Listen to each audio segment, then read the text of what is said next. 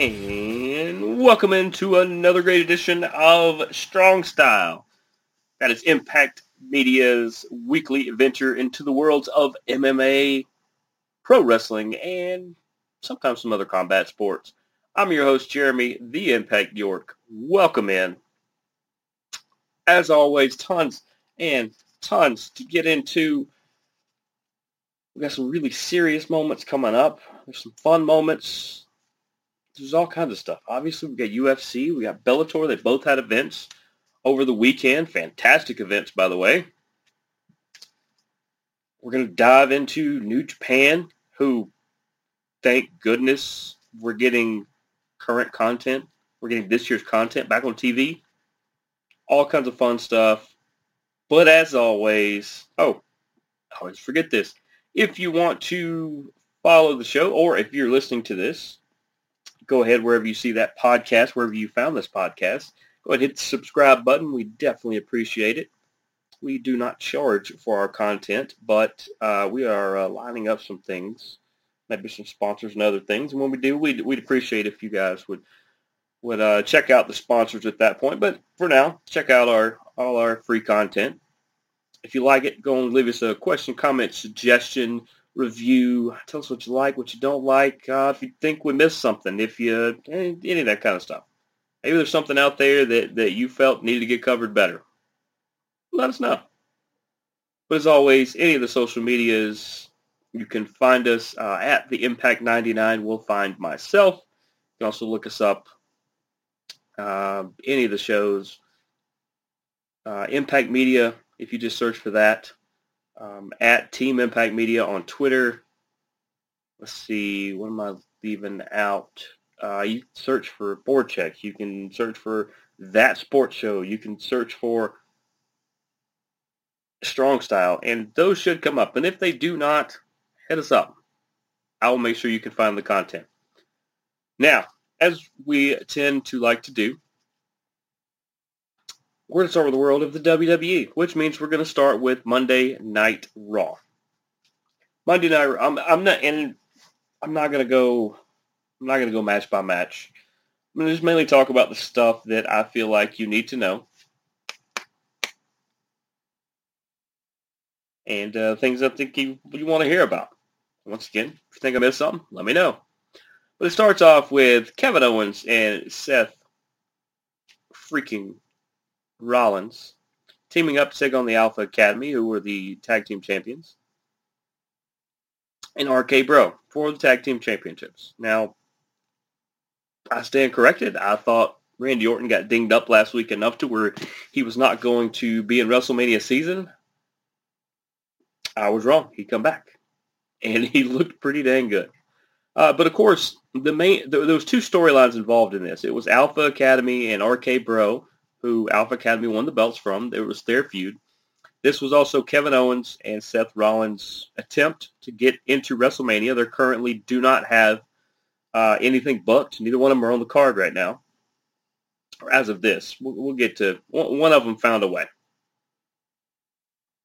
It should be fun, by the way, and we'll talk about where the other one could go. Pretty good match. Alpha Academy can really hold their own. When you talk about, look, I'm not the world's biggest Riddle fan, but he's a pretty good in-ring performer. Randy Orton, all-time Hall of Famer. Not in the Hall of Fame yet. He will be. And Kevin Owens and Seth Rollins are, future Hall of Famers as well. So the fact that Alpha Academy can not only hold their own, but actually shine in matches like this just shows how good they really are. So let's split this up into those two storylines that I just told you about. Because RK Bro wins this match. They kind of steal a victory there in the end. But so they get the tag team titles back. So this sets up the rematch for WrestleMania. We're going to get the Alpha Academy versus RK Bro for the tag team championship, the Raw Tag Team Championships. Makes sense.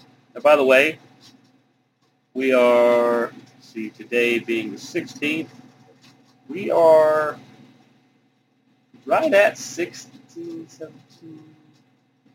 We're 17 days away from WrestleMania at this given juncture. So when most of this happened, it would have been a little over 3 weeks. But, so we get Alpha Academy, we get RK Bro. Obviously, we'll talk about that more as we get closer to WrestleMania. But this feud has been a lot of fun. In fact, if Alpha were to take the titles back, it wouldn't necessarily hurt my feelings. So where does that leave Kevin Owens and Seth Rollins? Well, as of the ending of this match, Rollins kind of mopes his way to the back, and Kevin Owens is just sitting at ringside. They realize that at this juncture, neither one of them are booked at WrestleMania.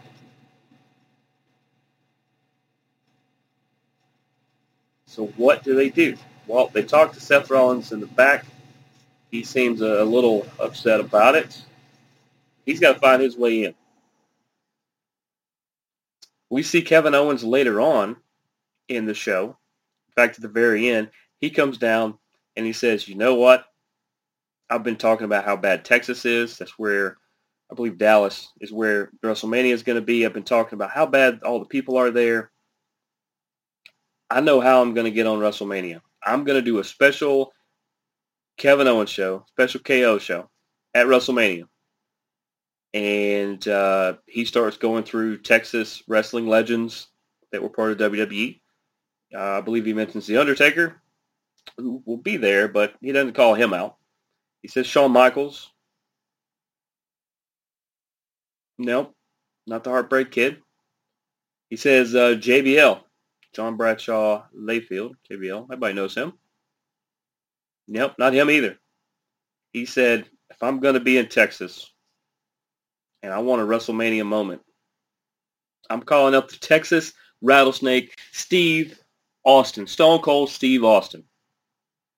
And Steve Austin, update on this, Steve Austin wasted no time. Within 10 hours, I believe, within about 10 or about 12 hours, honestly.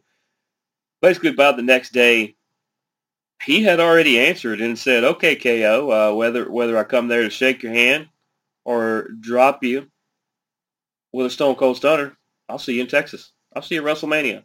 So Kevin Owens found his way. He has found his way onto WrestleMania. What's Seth Rollins going to do? Well, we don't know yet. He's got to find a dance partner. He doesn't have one.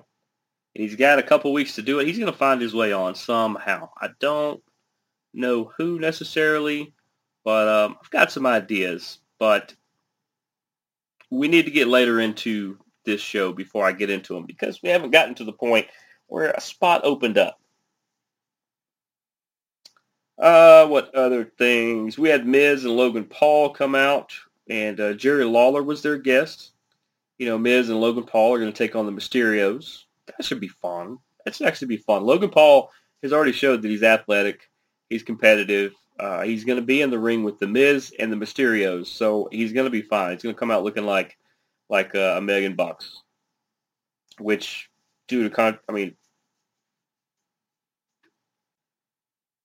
trying to think of the word to use there.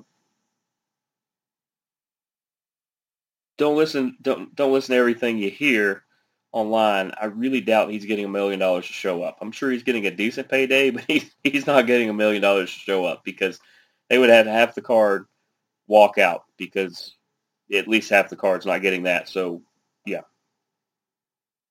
But they come out. The Miz basically insults Cleveland, Ohio, which is where they're at, and that's his hometown. Jerry Lawler's hometown too. So that kind of, draws everybody up, gets everybody excited. The thing that you really need to know here is it was cool to see Jerry Lawler back. He seemed to be doing good health-wise. And Logan Paul is getting better at handling himself on the microphone. He wasn't bad before, but up until now, he's really never been asked to help carry a segment. And The Miz was helping him out. And Logan actually did. Cleveland's also his hometown, that he was also kind of looking at The Miz from some of the stuff he was saying, like, I don't know if I can agree with you, buddy. And it was a good moment. It showed a little bit of disorganization between the future tag team.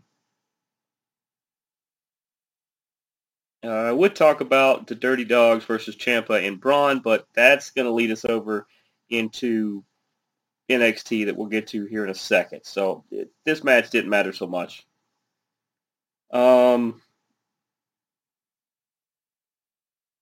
Edge came out again. You know, Edge had the WrestleMania call-out. He pretty much left it open, and AJ Styles basically said, I'll be your Huckleberry. And then Edge attacked him and things like that. And then this week, Edge came out and continued to call him out. And so we're going to get Edge, AJ. Samya. If this happened 5 years ago, well, I guess Edge wouldn't be back in the ring. But if this, you know, if this would have happened a little while back, I guess we have a whole different way to talk now. A little while back in their careers, it could be an hour. It's still going to be a masterpiece, but it doesn't need to be an hour anymore. That's going to be a fun match. Got Finn Balor versus Austin Theory. It ended up being a DQ when Damian Priest attacked Finn Balor. Okay. So we're going to get Priest and Finn, which we know. Theory's in the middle of this. He actually last week called out Pat McAfee and said, I'm your opponent at WrestleMania. And we'll get more into that in a second. But Finn Balor helping shine up Damian Priest. I'm telling you, they love Damian Priest. They've got a rocket ship strapped to his back. He is, if he's not at least in a world title picture by the end of the year, then something happened, because they love this guy, and he's got the look. He's big. He's physical. He can do a lot of things. He's going to be getting a big shot pretty soon. And while we're at it, instead of going into NXT, we'll go into SmackDown first, because Raw and SmackDown kind of play off each other a little more. NXT did its own thing, as it should. I like that they run that as kind of an independent promotion. They're doing a little bit of a crossover right now because of Dolph and Robert Roode. But anyway, SmackDown. Here's the biggest story coming out of SmackDown to me. It's not Brock Lesnar, Paul Heyman, Roman Reigns. It's the neck injury to Big E. It was Big E and Kofi versus Sheamus and Ridge Holland with their new brother-in-arms, Butch. Who's Butch? Well, if you don't watch NXT, then you don't know who Butch is. And even if you did watch NXT, you were probably a little confused because he usually goes by Pete Dunne. Told you guys it was time to call him up because he had done about everything he could down there, and they weren't going to make him world champ again. So, was he ever world champ? I think he may not have been world champ. But they weren't going to make him NXT champ. So, he needed to do something. They put him with Sheamus and Ridge Holland. By the way, talk about three guys that if a bar fight breaks out, I want to be on their side. I do not want to face either of them. But Sheamus ends up getting the pin over Kofi. It's because at one time, Ridge Holland is on the outside. Big E comes running up to him. Ridge grabs him. He does a belly-to-belly suplex where it's a release, which means you throw them completely over your head. They're supposed to rotate, land on their back. It still hurts like hell. But something happened. Some people say he grabbed him too low or he grabbed him too high, or some people say that Big E didn't jump, didn't try to help him, didn't try to rotate. Either way, Big E lands really crazy on his kind of head, neck, shoulder, and they end up wheeling him out of there. And I'm going to defend, first of all, he's okay. I will get into the Big E side of this in a minute. I want to defend Ridge Holland, because Ridge Holland was the first person to check on Big E in the back once the match was over. He was the first person to show up at the hospital and check on Big E, and stayed there a good bit of the time from what I heard. So let's not say that he did this on purpose or he was trying. No. Because do you guys know what Ridge Holland did? What his profession was before he turned to wrestling? He's a rugby player.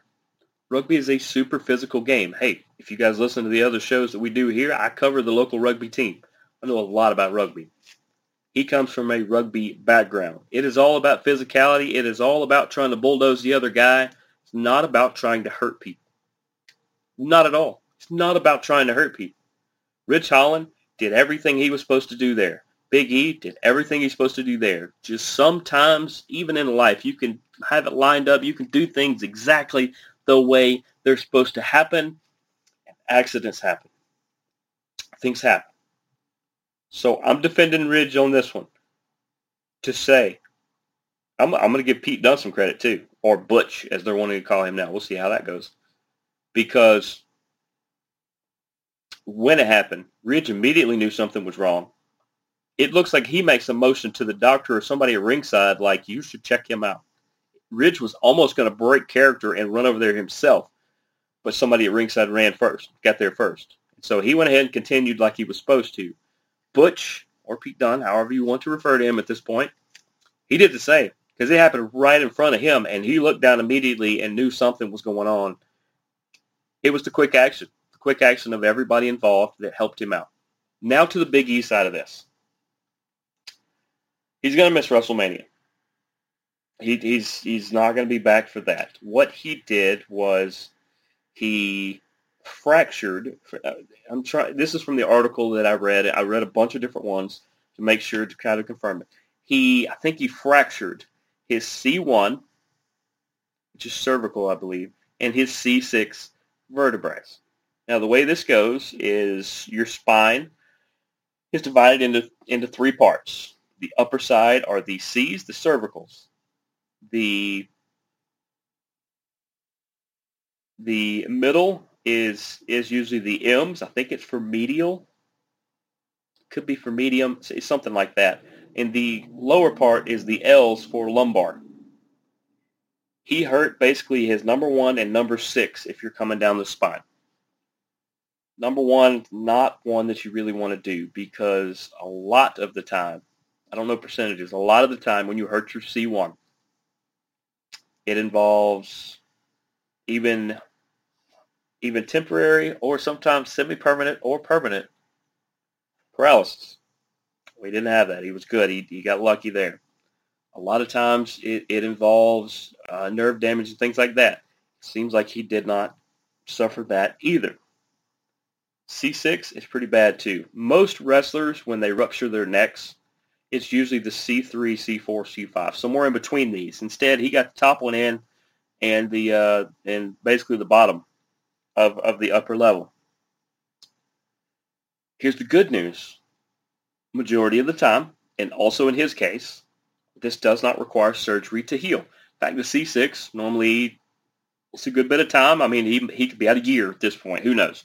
It could take a while, but it will pretty much heal itself. It will grow back. There's things you can do to help it out as well, but it will mostly grow. It will grow back and be fine. C1 is different. Yes, it will heal itself. Yes, it does not require surgery in his case at all. Yes, like I said, it will grow back and will heal up on its own. That's the good part. The not so good part is usually when your C1 is fractured and it grows back, it does not grow back the way it was, does not grow back completely and intact the way it is. There is a decent chance at this point. You never know. We've seen Lita. We've seen Edge. We've seen Bryan Danielson. We've seen a lot of people. Steve Austin. We've seen Chris Benoit. I know it's a name most podcasts won't bring up. I will in this case. Those people all came back from neck surgeries and really bad neck injuries. You can come back from them. Even, in Edge and Bryan Danielson's case, a lot of people didn't think they'd ever come back. They were able to come back. There's also loads of other people who never made it back. As of right now, Big E's career, that is secondary in this case because his overall health and well-being is first, obviously. But as far as the wrestling goes, this could be the end of Big E. And they said in the back, and they said at the hospital, and even now, even though I don't know if he's still in the hospital, I don't know if he is home, wherever he is, everybody continues to check on him because everybody loves Big E. He's just an infectious personality just draws you in. Everybody loves this guy. Everybody continues to check on him, which is fantastic. But at this juncture, there's a pretty good chance we've seen the last of him in the ring. And that sucks. This is us being selfish because he's so much fun. At least he got a world title run. He does so many great things in and out of the ring. There's still a future with him, a lot of stuff, ambassador stuff, and working with the company and Road 8. There's all kinds of stuff he can do. We don't know yet. We got to see how everything goes because, hey, there's that small chance that everything works out fine and he comes back. But as of now, he's definitely out of WrestleMania. I don't know if Xavier Woods is going to be back because they were setting up this trios thing. I see what they're doing. AEW and WWE are setting up where there may not be a trios title per se, but they're setting up these 3-on-3 factions. So I'm not sure who the third person could be. So let's say Xavier Woods comes back. Then you have Kofi Kingston, and you have Xavier Woods, the new dad. And on the other side, you have Sheamus, and you have Ridge Holland, and you have Butch. So you have a 3-on-2. So WrestleMania, right now, would be a 3-on-2. It's not going to work. You need somebody who can come in there and add that star power that, you don't have another Big E. So instead of trying to put in somebody like Big E, you need somebody with big drawing power, with big star power, somebody who's not currently on the card, currently in the middle of anything. Remember, I mentioned him earlier. I think this is where Seth Rollins steps in and becomes an honorary member of the New Day, whether he turns on him or not. But if you add Seth Rollins to this 6-man tag, main event of the first day, or the opening match, it could be anything. It's such a good idea. That's what I would do. I'd add Seth Rollins. I'd have the New Day and Seth Rollins versus those three. Sign me up. I'm in. You guys should be excited for this. But let's see what happens. Let's see what they do. Let's see if they listen to me. I've said for years that I think there's hidden microphones that Vince McMahon listens to my ideas because there's a lot of times I come up with these crazy ideas and a week or two later, it happens. But Seth needs something to do. There's a spot that just opened up. That's usually how things work. Next man up. Why not? What else is Seth going to do? Everybody else is pretty much booked. He's not in either of the title pictures. Why not be in this one? And also, get well soon, Big E. We just want to see you healthy and happy. If that means you don't wrestle again, so be it. We know you're going to do some great things. What else happened? Sami Zayn and Johnny Knoxville doing some things. Those are funny. It's going to end up with another fun celebrity moment at WrestleMania.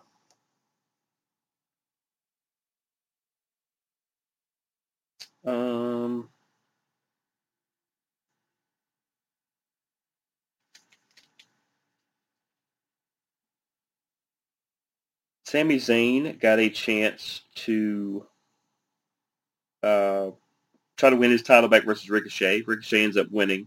Austin Theory comes down there and kind of messes things up.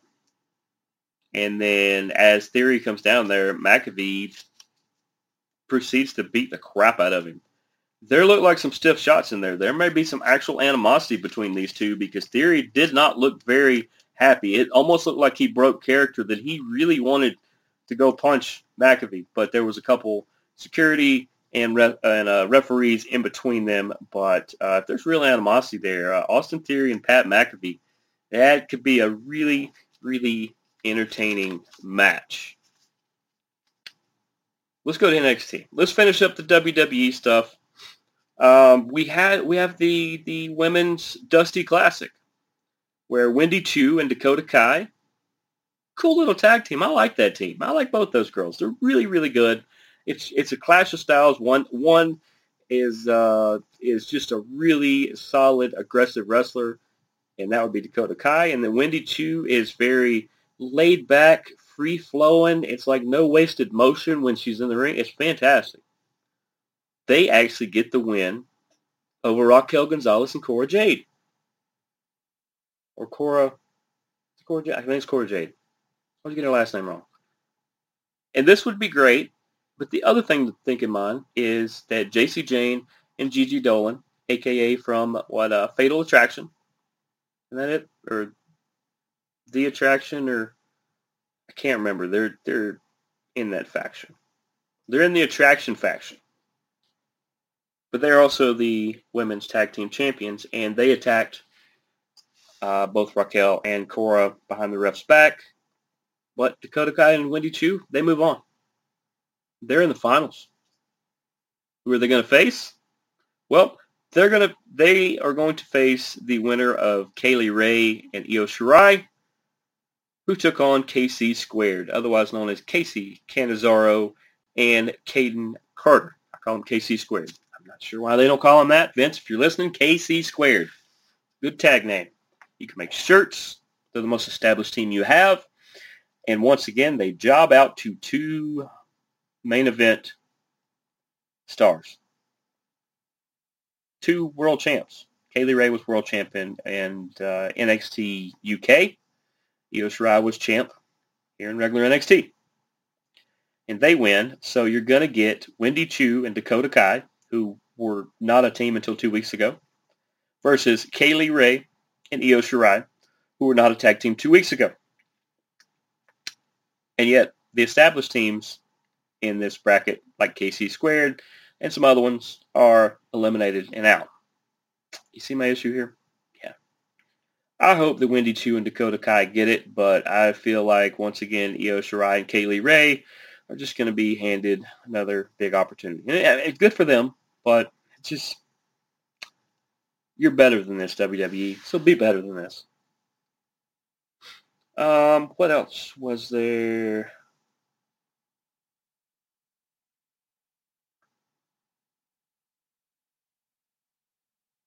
The LA Knight, Grayson Waller, last man standing.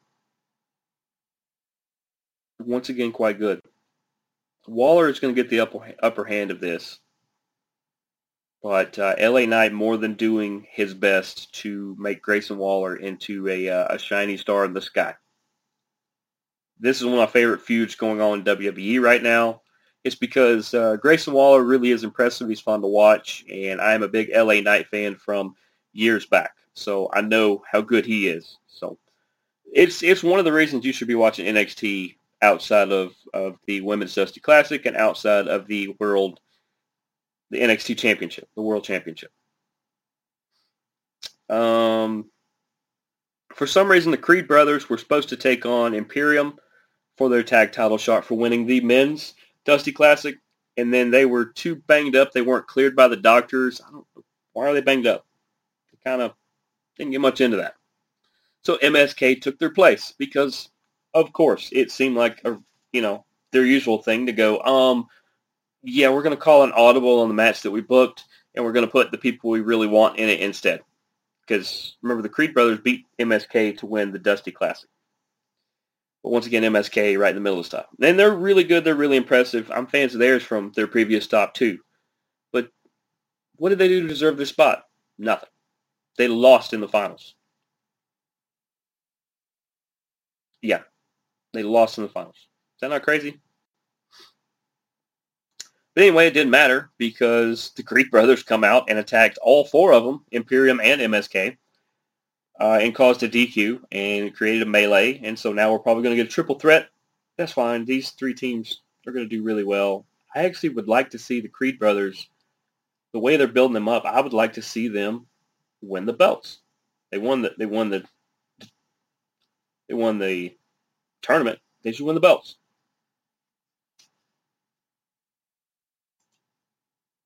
And they're kind of pretty impressive. To start with, you're just like, okay, two former Olympic wrestlers. They're kind of pushing them that way. They're pushing them this. And then they're kind of growing on people. The Diamond Mine is actually kind of gaining some ground. But let's see what they do with the tag division there. And then that left us the main event for the NXT title.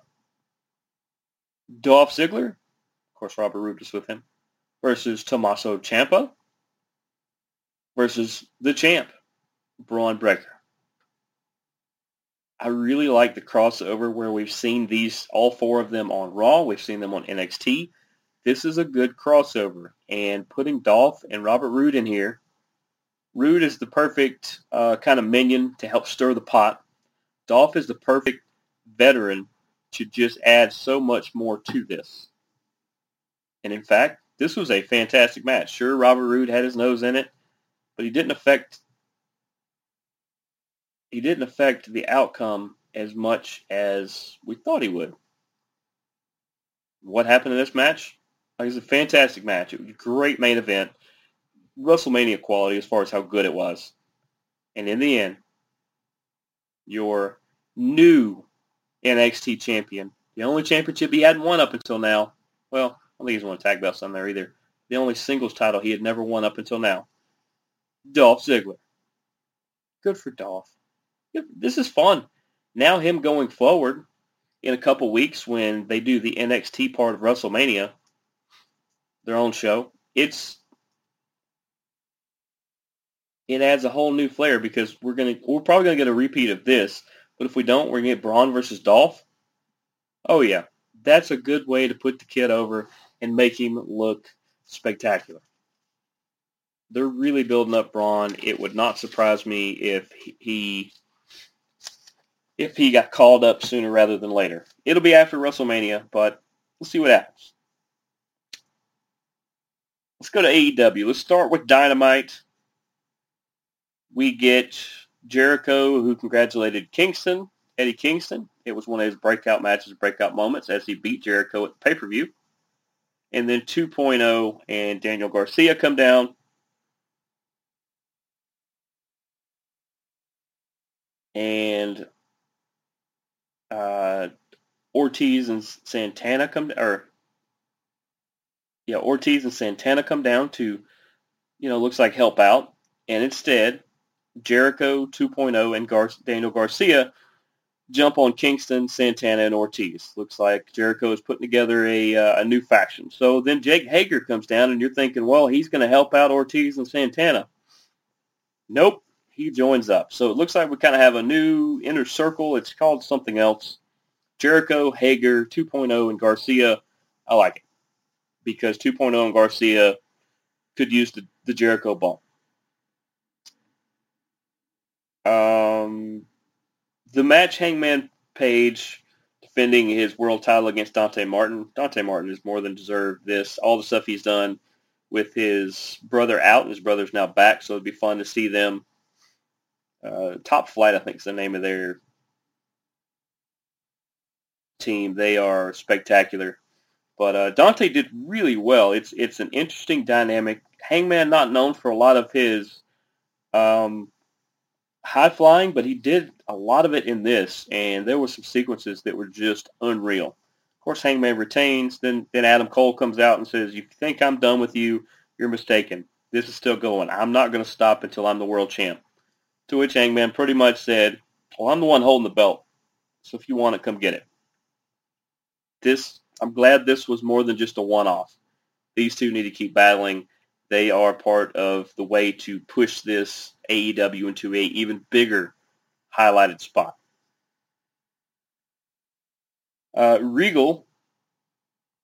William Regal seems to be siding with Bryan Danielson and John Moxley as far as creating new stars by banding together. Love it.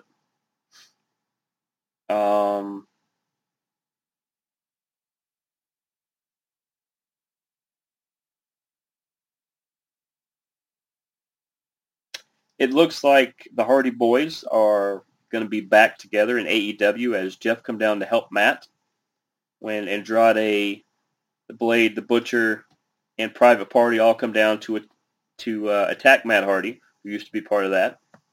Then Sting and Darby come down. Then Jeff Hardy come down to even it up. So looks like we're going to get the Hardy Boys for one last run. I think that was the whole point of this. They wanted to join back up and do some of these things. I would like to see them face, there's a handful of teams in AEW. I would like to see them versus the Briscoes on the indie scene. There's a couple different matchups I would like to see, and hopefully we get to see it before the Hardys hang it up, because it looks like this is going to be the last hurrah tour. The emergence of Wardlow. He's getting more mic time. He has basically told MJF to go stick it somewhere unpleasant. And this kid could be a star. He's got the size. He can talk a little bit. He's obviously going to have to. He's going to have to take out Sean Spears at some point. He's going to have to take out, and he's going to have to get the upper hand on MJF. But watch out for Wardlow. It's going to be. He's got potential to be another one of those blocks moving forward. You know, we talk about the Sammy Guevaras. We talk about the Darby Allens. We talk about the MJFs. Wardlow's another guy that you size, strength, you could build on him. He could be one of your big guys. What else was there? Jungle Express had a fantastic title defense against the Acclaimed. The Acclaimed are a team that impress me more and more every time I see them. Every time I see them. Because they are, I always forget their name. Did I write it down this time?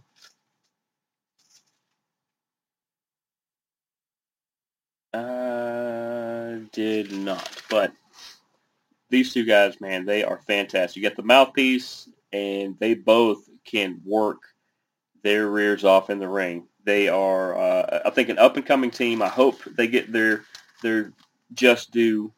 Obviously, you don't want to take the titles off of Jurassic Express right now, but somewhere down the road, if the Acclaim won the titles, I'm cool with it. I would actually like them to win before Top Flight, even though I like the Martin Brothers.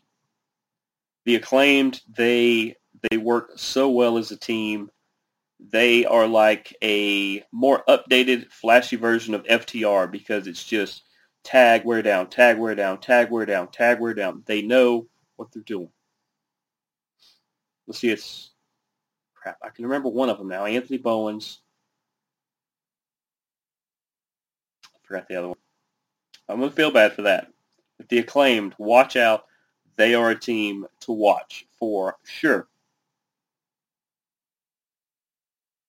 And then Scorpio Sky finally gets a title shot as he took on Sammy Guevara for the TNT Championship. And your new TNT champion, Scorpio Sky. Fantastic match. Dan Lambert stayed out of it. Ethan Page stayed out of it. I thought we were keeping it a secret that Sammy Guevara broke up with his fiancée because now he's with what's her name? Conti. But she was down there, and they kind of worked it into it, everything. Sammy took some crazy falls. But in the end, Scorpio Sky wins. And not only does that happen, but Ty Conti, that's her name. And then as Ty Conti comes in, Dan Lambert looks. Here comes Paige Van Zandt from his camp. And Austin Vanderford, they were at ringside, but they hopped the fence. Paige comes in and takes out Ty Conti. And then she whips out a piece of paper, a big piece of paper that's stapled to another piece of paper. She gets a pen, flips to the back page. She puts her, I guess, Jane Hancock on it and throws it on Ty Conti, who is laid out on top of Sammy Guevara. Paige Van Zandt has signed a wrestling contract. She's training. She's been training. A lot of people don't know that. I didn't know that until this story happened. I looked into it. She's been training. Paige Van Zandt is now part of AEW. This is going to be fantastic. You're going to get the MMA fighter versus the Brazilian Jiu-Jitsu, isn't it? Or no, Judo. Maybe it's Judo. Ty Conti. It's either Jiu-Jitsu or Judo or both that she is a master in. So this is going to be a fun feud. And having Paige Van Zandt in the wrestling world, I felt like she should have went into it a year ago. Maybe even said so on this show, but what do I know? That's going to be a blast. A real blast. But now let's move over to Rampage. I love that Rampage has at least 3 to 4 solid matches every time. and they did. From Private Party, Mark Quinn took on Darby Allin. Darby wins the match, and then Private Party and Andrade's crew there all try to attack Darby Allin and Sting, to which the Hardys come running out again. They are dressed to compete this time. So it's going to be fun. It's going to be fun watching that there. But once again, Darby Allin grows on you every time you see him. It just looks like he has so much fun out there, and he is dialed into being the best Darby Allin he can be. Mercedes, this was my favorite match of the entire card. I know there's only four matches, but these two knew what they were doing. Mercedes Martinez took on Jamie Hayter. Jamie Hayter, to me, is the sneaky all-star every time she wrestles on a card. Hayter is one of my new favorites. I didn't know much about her until she showed up with Britt Baker, started doing some things there. And then you just watch her work, and you're like, she's good. Fantastic. I am a big Hayter fan, by far. Big Mercedes fan, too, but Jamie Hayter gets the upper hand of this one. I think she can do some big things. I look forward to the day, and Britt Baker won't like the way I'm saying this, but when Dr. Britt Baker, DMD, has to face Jamie Hayter, that's going to be fun. That's going to be a matchup to stop what you're doing. Watch this. DVR it. Watch it 17 more times. You're not going to see something like this. Fantastic. Good for Jamie Hayter, though. She gets a win over Mercedes. Keith Lee. He took on QT Marshall. Of course, Keith Lee won. He dominated QT Marshall. QT actually looked like the bigger star out of this, though. Keith Lee did all the stuff we know he could do, and he looked really good against QT, but, man, QT took it all like a champ. QT Marshall is a fantastic mechanic, for sure, and that's why I'm so glad that he runs part of the Nightmare Academy, because he's teaching everybody how to do it the right way, and you can tell. A lot of his students are also on the card. And then we get Tony Nese, who takes on his former co-worker, now new co-worker, Swerve Strickland. I was known as Swerve Scott, but Swerve Strickland, that's his real name. Of course, Swerve gets the win here, but him and Nese, they tore it up. To be the main event, oh man, just fantastic, fantastic stuff. That moves us out of AEW. Now let's go to Impact Wrestling. Josh Alexander has came back. Apparently he's got his work visa stuff figured out. And he's actually going to get a shot, I believe, at Moose very soon. I don't know. More come down. They had a problem with, of course. But it's good to have Josh Alexander back. It's been what, 4 or 5 weeks maybe? Hopefully time off did him well. Ace Austin won a three-way battle with Crazy Steve and John Skyler. That now he is the number one contender for the, or he's qualified to be in another three-way title match for the X Division title against, what is his name?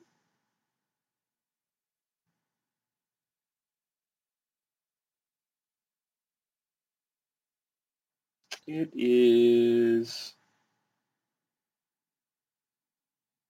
can't think of his name, but it's those two and another one. It should be fun. We had a big 8-woman tag team match. The biggest thing to take out of this is that Mickie James got the pinfall victory over Tasha Steelz. And that will continue their feud. Because look, the inspiration and the influence will still have a little bit of one as well. And the fact that Chelsea Green wrestled with a cast on her wrist, even she busted her wrist up, but apparently she's going to try to work through it. I feel like they're going to try to use that as a storyline at some point, but she better watch it. She's had some wrist injuries before, and you don't want to do permanent damage.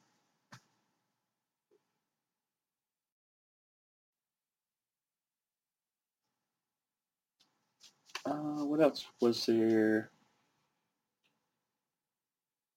That's pretty much Impact Wrestling. I mean, the Bullet Club did come out, and they got called out by Alex Shelley and Chris Sabin. So we're going to see a tag match, but it's not going to be against the Good Brothers part of the Bullet Club. No, it's going to be against Jay White and Chris Bay. That's going to be fun. New Japan this week. We had a 4-way tag title competition match, rather, for the junior heavyweight tag team titles. Team number one was Tiger Mask and, or no, it was not Tiger Mask. It was El Fantasmo, who was wearing a Tiger Mask, and Taji Ishimori. Fantastic dude. He used to be in Impact Wrestling. That dude, it is crazy. They are part of the Bullet Club.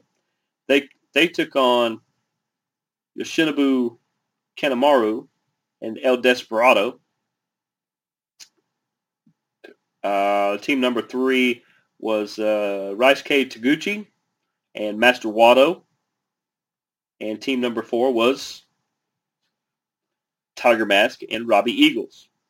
If you don't know who any of these people are, I understand, because a lot of people haven't seen New Japan. I implore you to watch, because this was unbelievable. And the junior heavyweight division is not just like a cruiserweight division. Now, there's a lot of ways to qualify for it, so it's not necessarily just small guys. There's some big guys that are in this too. The champions coming in to this were the Bullet Club, El Fantasmo and Taji Ishimori. And who ends up winning? Taguchi and Master Wado. Fantastic. I think it's the first time Taguchi won tag team belts, or he won these tag team belts. It's just incredible. But to see some of this, see Tiger Mask still do it. Tiger Mask has been represented for the longest time. As one person gets phased out, somebody else takes over under the mask. At one time, Eddie Guerrero was Tiger Mask. It just tells you that it's an honor to be a part of that. But good for Master Wado and Taguchi on winning there. And then that brought up Evil and Yujiro Takahashi. They are part of the House of Torture faction. That includes a ton of other people. They took on Hirooki Goto and Yoshihashi, who were the tag team champions, the regular tag team champions here. And Goto and Yoshihashi end up retaining their belts, but mostly because the House of Torture and Evil and Takahashi attacked them towards the end. And Evil, by the way, fantastic. He has 2 belts by himself. I think he's the world champ out there, and he's also the never open weight belt. That's the name of it. It's not like never open or never open weight. It's the never open weight championship. It's 3 different things. 3 separate things. It's not all like one thing. But Hirooki Goto, man, it amazes me that he can just, it's like he puts the crowd on his back and everybody follows him. He's so great. He just follows him through the match, and he does so many great things. But, yeah, that was pretty much the wrestling for this week. So, of course, as the last few minutes of our show, we get to talk about MMA, because who had events over the weekend? Bellator had events. UFC had events. Start Bellator. Bellator had Bellator 276. Berrios versus Mads Burnell. Very main event quality. Or Borks, rather. Why did I say Berrios? I got Berrios in my head. It's somebody completely different. We had Adam Borks, can't read my writing as well, versus Mads Burnell. Denmark versus Hungary. I thought Mads Burnell was going to pull this off. I really did. And then Adam Borks extends his record to 18-1-0. He gets the decision victory in the featherweight main event. Good match. Man, it was a good match. My picks were not good on the main card, but I made up for it on the other parts on the undercard. But, man, great fight. Like I said, Mads Burnell put up a great effort, but Adam Borks, it was just his night. In the light heavyweight co-main event, you had Julius Anglicus, who I picked. He lost by decision to Phil Davis. Same thing here. Phil Davis and Anglicus, they went at it. Decision win for Phil Davis. He improves to 24-6-0. Yep, he's had 30 fights. Julius Anglicus has had 13, but hey, he's not really going anywhere. So the light heavyweight division just gets better. Then we had John Salter. Once again, I picked him, who lost by decision to Johnny Eblin. Apparently, you should just pick against my picks. But then again, I didn't tell you guys my picks. So, but the middleweight feature fight, Johnny Eblin, he improves to 11-0. John Salter to 18-6. It was a good fight. Once again, it was a good fight. I have no problem with him saying Johnny Eblin won. He did. John Salter had a great performance as well. Just come up on the losing end. And then the last of the, I'm not going to go through all the fights, but I'm going to go through a couple on the undercard. This is the last on the main card where Godzi Rabadanov, who I picked, I said he was going to win by KO in round three. Real close. He won by decision in round three. That's the only place you can win by decision. But he won over J.J. Wilson, who is now not undefeated. He is 8-1. And Godzi Rabadanov is now 17-4-1 in the lightweight division. It was, isn't that crazy? You get four decisions on the main card because all four were exceptional. On the prelims,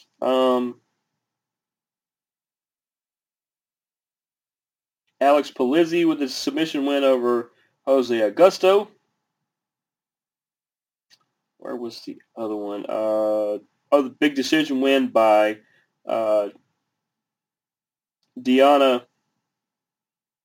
Efsaragova over Kira Pitara in the women's flyweight. Man, those two girls, they were throwing some hammers. Cody Law gets the KO win over James Adcock. That was Cody Law is still undefeated, by the way. And it's another one that jumped out to me. Jordan Howard gets the TKO victory over Trevor Ward in the bantamweight division there. The next pay-per-view for them is 277.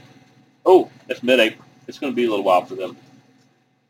Friday, April 15th, at the SAP Center in San Jose, it's going to be A.J. McKee versus Joshua Pitbull 2.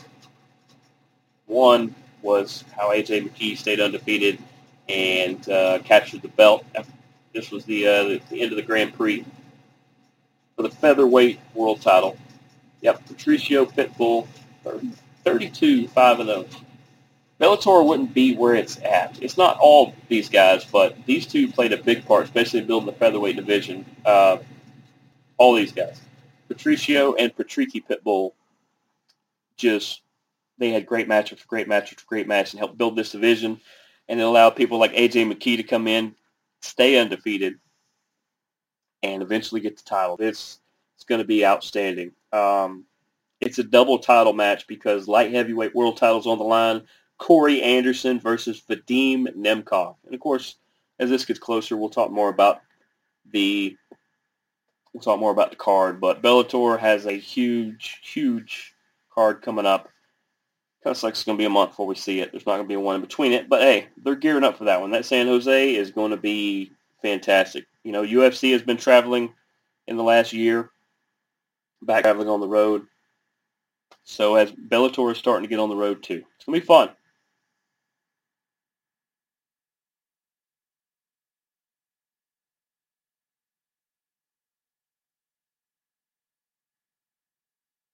So let's talk UFC Fight Night. Thiago Santos versus Magomed Ankalaev. Magomed Ankalaev with the unanimous decision. Once again, these two were trading bombs. They were trading hammers. And Ankalaev did more than Santos, so he gets the victory. He moves to 17-1, 22-10 for Thiago Santos. He's not going anywhere in the light heavyweight division. Those two are two of the best. The light heavyweight's still stacked. All kinds of fun things going to happen there. Song Yadong with the big KO on Marlon Moraes. Song Yadong building back. He's now 19-5-1. That moves Marlon Moraes to 23-10-1. Song Yadong in the bantamweight division. Better look out if you're above him. He's going to start knocking people off. Let's see. What were the other ones? Big win by Drew Dober over Terrence McKinney. Alex Pereira over Bruno Silva. Matthew Semelsberger over AJ Fletcher. Julian Roberts come up just short, losing the decision to J.J. Aldrich. There's another one where... Oh, there it was. Yeah. Miranda Maverick put on a show and put on a clinic and got in, got out. Hey, you don't get paid by the punch. You don't get paid by the submission. You don't get paid by the hour or the round. You get paid by the fight. Miranda ended that one early with a submission over Sabina Mazo. She improves to 12-4-0, 9-4 for Sabina Mazo. But Miranda Maverick, women's flyweight, whew, good for you, Miranda. Good for you. Now that moves us to this weekend. UFC's fighting still. Like I said, they pretty much go every week. This is UFC Fight Night. Alexander Volkov versus Tom Aspinall. You're going to see a big theme here. I can't remember. Is this one? This one may be the one in England, because there's a lot of English and European people in this one. But Alexander Volkov in the heavyweight division versus Tom Aspinall. That's the main event. Man, I really like Tom Aspinall. He's a really good guy. I've heard him a lot on Bisping's podcast. Give me Alexander Volkov. I'm not saying Tom can't win, but, man, Volk just, he's a machine. Arnold Allen's going to take on Dan Hooker.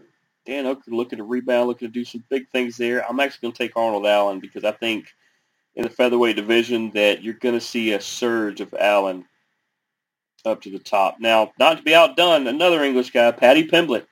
He's going to take on Kazula Vargas. In the lightweight division, I'm taking Paddy. Of course, I'm taking Paddy Pimblett. Could Zula win? Sure. He could really disrupt the party and flip the apple cart, but I got Paddy in that one. He's a heavy favorite. Molly McCann is going to take on Luana Carolina, in the women's flyweight. I'm taking Molly McCann. I'm taking a lot of the English people outside of Volkov. Molly McCann's going to do some really cool stuff in the flyweight division, but you got 11-4 versus Luana, who's 8-2, so something's got to give there. Mike Grundy is going to take on Maquan Amirkani in the featherweight division. I said this is a lot of the Dagestani and a lot of the Russian fighters. There's a lot of heavyweights and light heavyweights on this one. There's a lot of the English, and, man, this is such a... This card is just loaded with a ton of the basically overseas talent, because a lot of people that are listening to me are probably in the U.S. These are the people we should be watching out for because they are running the divisions. Paul Craig is going to be in a light heavyweight fight against Nikita Krylov. Paul Craig is actually the underdog in that one. That should be fun. The other one, Corey McKenna is taking on Elise Reed in the women's strawweight. And then Cody Durden, there it is taking on the currently undefeated Muhammad Makayev in the flyweight division. It looks like the entire card is ESPN Plus. You know, I have ESPN Plus. I'm sure you know how to sign up for that. But that's going to do it. Shout out all you amazing people who allow us to come on each and every week and talk MMA, pro wrestling, and the like. So much going on. Like I said, this weekend, Volkov versus Aspinall on ESPN Plus. Man, I'm going to have to make sure I am available to watch that, or I'm going to watch the replay or something, because that card is loaded. It's got a lot of fun fighters that I enjoy watching, that you should enjoy watching, and continue to support the show. We appreciate it. Like I said, we're going to line up some fun things here soon. We're lining up some things we used to do. We're getting some things back in order. So hopefully you guys enjoyed. Hopefully a little over an hour didn't keep you guys too long. But I'm Jeremy the Impact York. This has been Strong Style. We will see you guys next week. Go watch fighting. Go watch wrestling. Deuces, gooses.